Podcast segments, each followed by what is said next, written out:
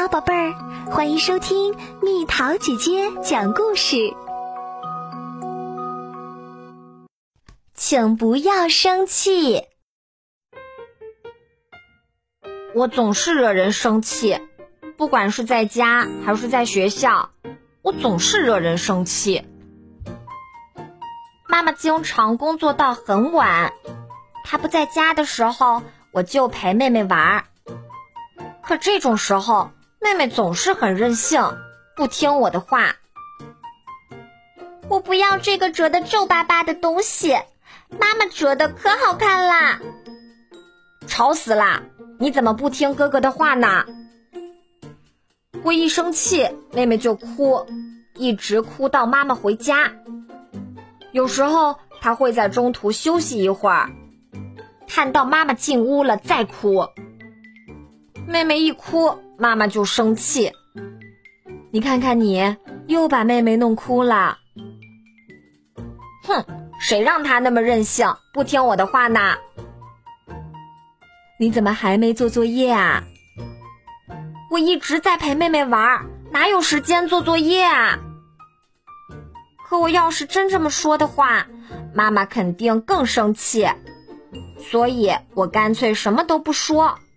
把头扭过去看着别处，一声不吭的挨训。唉，我为什么总是惹人生气呢？在学校，我也总是惹老师生气。今天课间休息时，小马和小唐不让我跟他们一起踢足球。你们为什么不让我一起踢啊？我问他们。你不懂规则，脾气又不好，我们不想跟你一起踢。他们回答。我听了心里很难过，所以回敬了他们一句：“哦，好啊，我还不想跟你们一起踢呢，就算你们求我也没用。”我一边说，一边踢了小马一脚，还打了小唐一拳，他们俩马上哭了起来。老师过来了，却只批评了我一个人。你又干坏事了？是他们俩先说我坏话的。不可以打人。可是他们说不想跟我一起玩儿，我也受到了很大的打击啊。可我要是真这么说的话，老师肯定更生气。所以我干脆一言不发，把头扭到一边儿。默默的接受批评。唉，我为什么总是惹人生气呢？昨天我惹人生气了，今天我也惹人生气了，明天我肯定还会惹人生气。说实话，我很想听别人夸我，你真是个好孩子。可不管是妈妈还是老师，每次看到我。总是很生气。上次我对妈妈说：“妈妈，您别那么生气了，小心长皱纹哦。”结果我又惹她生气了。可我只不过是希望她一直漂漂亮亮的呀。还有一次，课间休息时，我大声的唱歌，老师走过来对我说：“小点声。”我又惹老师生气了。可是，在入学典礼上，老师明明夸我说：“这孩子的声音这么洪亮，听着真精神呀。”我怎么才能不惹人生气呢？我怎么才能得到夸奖呢？我真的是个坏孩子吗？我好不容易上了小学，好不容易成了一年级学生。可是，七月七日，老师让我们在许愿纸上写下自己的七夕之愿。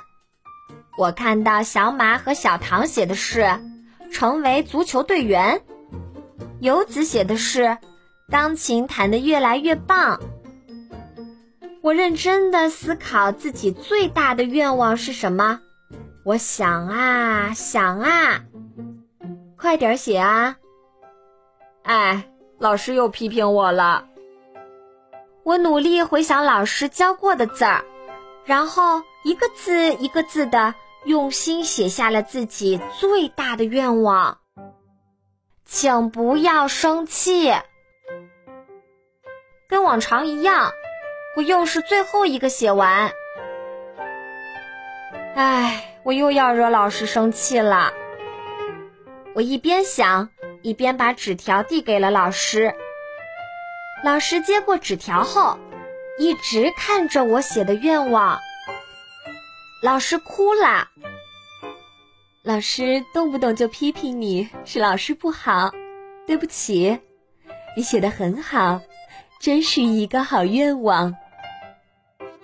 老师夸我啦，我太吃惊了，我的愿望居然这么快就实现了。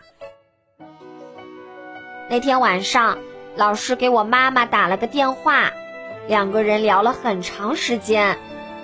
挂断电话后。妈妈像平常抱妹妹那样抱着我。对不起，妈妈不该动不动就批评你。妈妈一边说，一边把我抱得紧紧的。妹妹在一旁羡慕地看着我，于是我也紧紧地抱住了她。你们两个都是妈妈的好宝贝。妈妈说完以后，把我和妹妹。久久的抱在怀里，七夕神，谢谢，真的谢谢您。今天我非常非常开心。为了报答您，我一定要做得更好。